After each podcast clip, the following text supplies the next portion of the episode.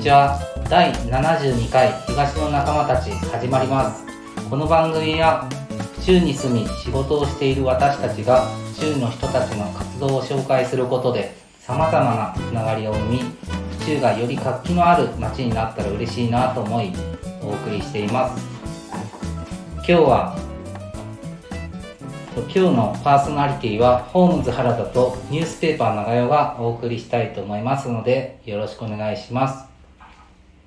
今日は府中東側の武蔵野台駅の北側にあるチコラ動物病院の中島院長にいろいろ普段聞けないお話を聞きたいと思いお伺いしていますそれではチコラ動物病院の中島院長改めましてこんにちはこんにちは。よろしくお願いします。よろしくお願いします。えーでは、はじめに、チコラ動物病院の、あのー紹介、自己紹介よろしくお願いします。はい。えっ、と、チコラ動物病院です。えっ、と、もう始めてから多分17、8年になるかなと思いますけども、はい。えっ、と、ここでよくどうして始めたのとかって言われるんですけど、あの、僕はあんまり大都会でやるのがあんまり好きじゃなかったので、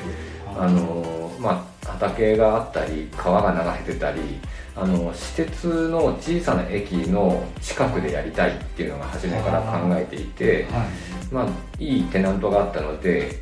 まあ、多摩川も近いしいいところだなと思ってここで始めました。あー。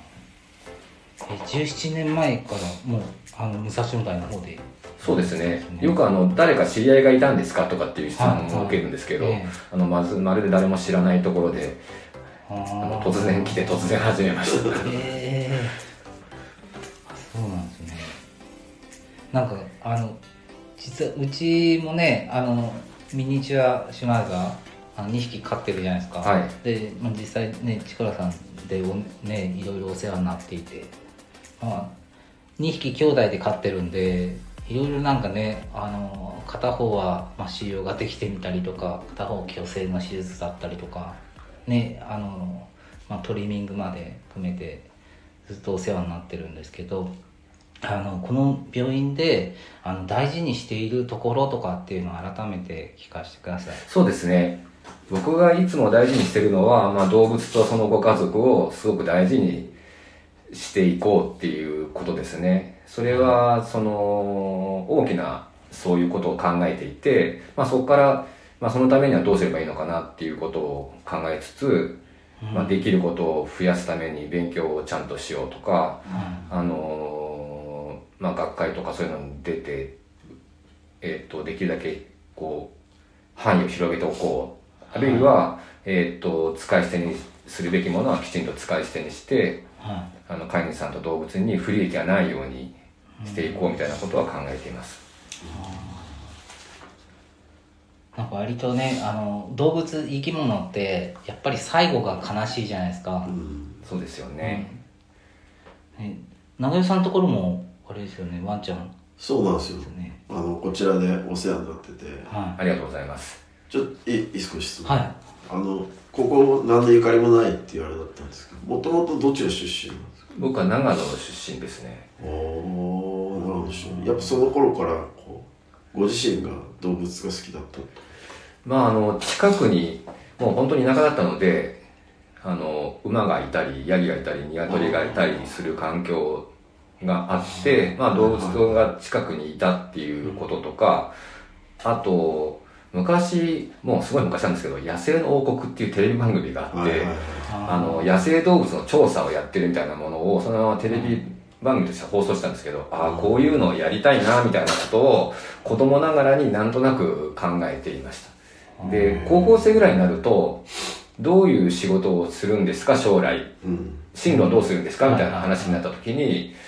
あ動物病院の獣医として働くっていうのもありなのかなっていうことを考えてはで獣医学科を志望して今に至るみたいな感じですね。その獣医学科を卒業して、まあ、地元に戻るっていう選択肢と、まあ、それ以外ってあったと思うんですけどその地元に戻るっていう選択肢はあそうですね。獣医学科を卒業しても何もできないのでほとんどの場合がきちんとそのトレーニングを積んで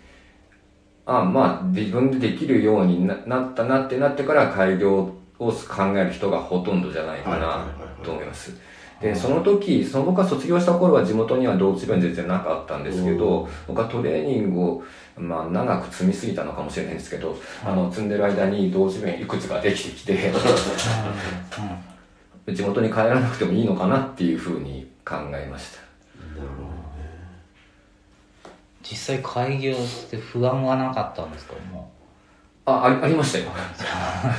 まあ一人で融資も受けえてえ始めるので、まあ大丈夫なのかなみたいなことはありましたね。うん。それは今もそうですけど、ちょうど今ここ、まあ、ラジオでね見れないと思うんですけどあのこの症状認定書が貼られてる、うん。えっ、と獣医がん学会研究会。会。はい。あこれ僕が、あの腫瘍科の認定医取った時はまだ今がん学会なんですけどその当時はは学会じゃなくて研究会だったんですね、いあー。これってちなみにどういったようなえっ、とがん学会が認定するある程度の知識を持った先生はい。という意味だっていうふうには聞いてます。なのでがん学会が認定するけんあの講習会をきちんと受けてはい。その後試験を受けては試験を通らないとい認定証認定さされない。あで僕が取った時はこれ77人目。うん。今確か400人ぐらいはいるんですけど20年ぐらい経ってるんで毎年そんなにたくさんの人が認定されてるわけではない。ーいや珍しいですよね。初めてなんか見ましたあとはまあこういうものってがん学会が認定する認定医なので、あの公平性がありますよね。ああがん学会が認定してる先生なんだなっていうことを誰が見ても分かるようなことあですよね、うん。試験もあってはい。試験にパスした人しかそれが持てない。はいこのがん学会の認定医は今はあの認定医制度って結構あちこちの学会がはじやってるんですけど、はい。その当時はほとんどなくてあどういう形になるのかなみたいな受けた時は全然分かりませんでした。なんか患者さんから逆になんかこういうやっぱ質問とかってありますか？がん学会についてですか、はい。学会については、ね、まあほとんどみんな知らないと思います。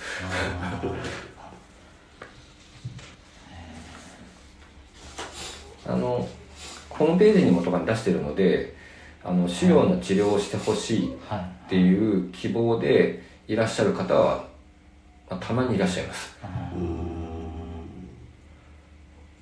やっぱそうやってなかなかできる病院が少ない。腫瘍治療自体はやってる病院はまあまああるだろうと思いますけどもその基礎になる知識みたいなものはちゃんとあってやってる先生もいらっしゃいますし、まあ、そうでない先生もいるのかなっていう気がしています、ある意味そこでちゃんと知識があるっていうものをまあ認めるものとしてっていうことそうですね。なるほちなみにここのこの病院であの、まあ、外科手術的なところであのどのような手術があのできるかとかまたなんかそのと院内のその感染予防だったりとかっていう、はい。ちょっと詳しく聞ければ。はいわかりました。えーっとうちの病院でやってる今一番多い手術ははい。実は歯科治療です。あの麻酔をかけて歯の治療をするみたいな歯周病の治療がほとんどになってますけど、まあ、そういうものがほとんどなんですが、あのーホームページにも上げてあるんですけれども、例えば椎間板ヘルニアの手術とか、はい。肝臓腫瘍の、えーっと肝葉切除というんですが、はい。肝葉をすべ一つの葉を全部取り切るみたいなことをやったりとか、あのあまり町の動物病院では手を出さないような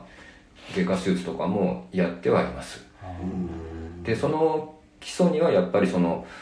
先冒頭に話したような、はい。あの勉強をちゃんとするみたいなはいはい。ことですよね。そういうのをやったりして、まあ、基礎がちゃんとできてないとできないだろうしはい。そういうことをやったりとかしてます。でその今質問にあったような、うん。まあ、感染予防するみたいな院内感染の予防とかもあの今ここ診察室で録音してるんですがはい。ここにアルコールのディスペンサーがあって、はいあの診察の前に僕は手を消毒してはい。診察の終わりにはもう手を消毒する、はい。あるいは採血するんであれば採血の前に手を消毒するとか、はい。でこれは確か人の医療では決められてます。どういうタイミングで手を消毒しなさいっていうのがルールが決まってるので、はまあ、それに沿ってやってるような形になりますね。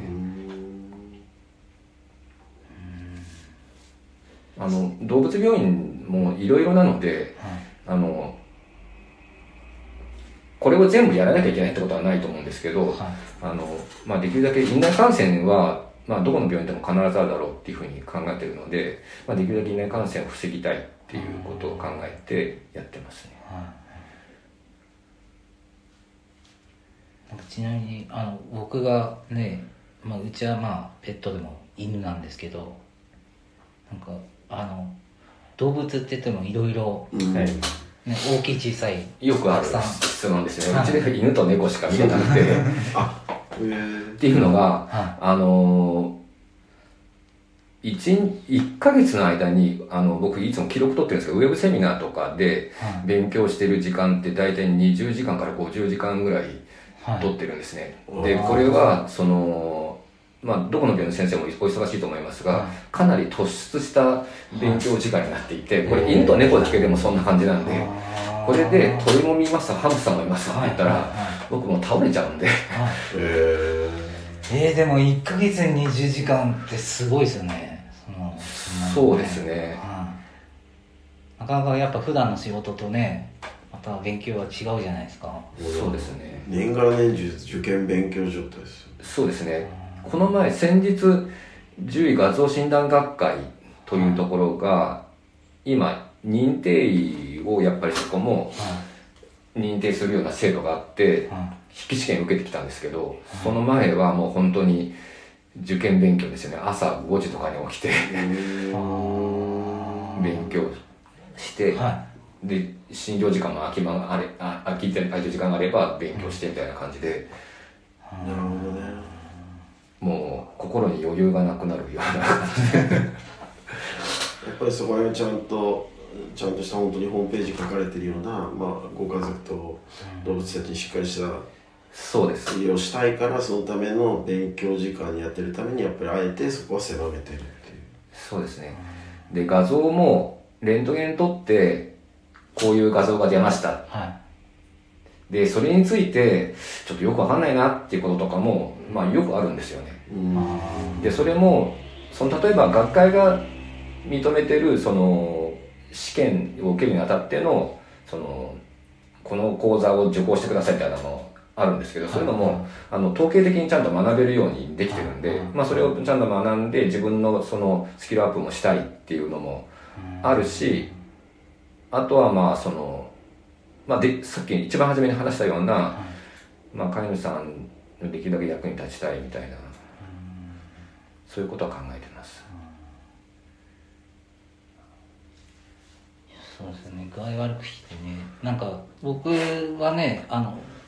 犬じゃないけどその建物じゃないですか仕事が、うんで建物でやっぱリフォームとかって言ってなんか本当診療所の先生みたいな形のやっぱそういう気持ちを持ってあのうん。普段から仕事してるんですけどやっぱり見に行った時ってその新築の当時っていうのはすごい綺麗だけど、うん。やっぱりそのリフォームってなるとその不安とか不満とかっていうのを解消するうん。改善するためのやっぱリフォームなんでで各大工さんのやっぱやり方の工事の仕方また年代によっても違うしそこを見極めるのがやっぱ経験の一つでうんでそこから見えないものを見積もりっていう形で筋入れていくっていう形なんでだからねあの仕上がった時っていうのは当然その「ありがとうございました」ってやっぱその一言がやっぱ一番あのやりがいにつながるし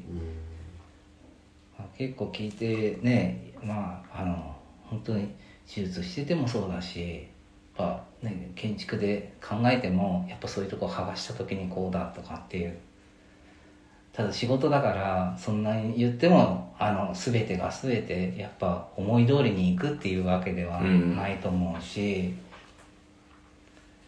まあ動物の場合、ご家族の意向みたいなものがはあるので、なるほどい、うねん。ここまではやりたいけどここからやりたくないとか、うん。まあ、できるだけご家族の意向にも沿いつつみたいな形な、あー。ですよねそうですよねいつも思うんですよ。あのペット飼ってて、ね、犬が亡くなるたんびもう飼わないもう飼わないって。そうなるよね、はい。うん。うん。うちはまだ犬のが亡くなったってことはないですけど。はい、もうやっぱりあの外犬と違ってやっぱね室内犬ってもうやっぱなんか全然情の入り方もうん。違いますもんね、うん。原田さんそろそろはい時間です、なんか早くも時間が来てしまって。ちょっともうちょっとお話聞きたいです、そうですね。あれですね。ちょっと2回はい。の放送でちょっとあの引き続きお願いしたいと思いますので一旦ちょっとここでお別れしたいと思います、はい。ありがとうございました。ありがとうございました。次回もお楽しみに、はい。よろしくお願いします。ありがとうございました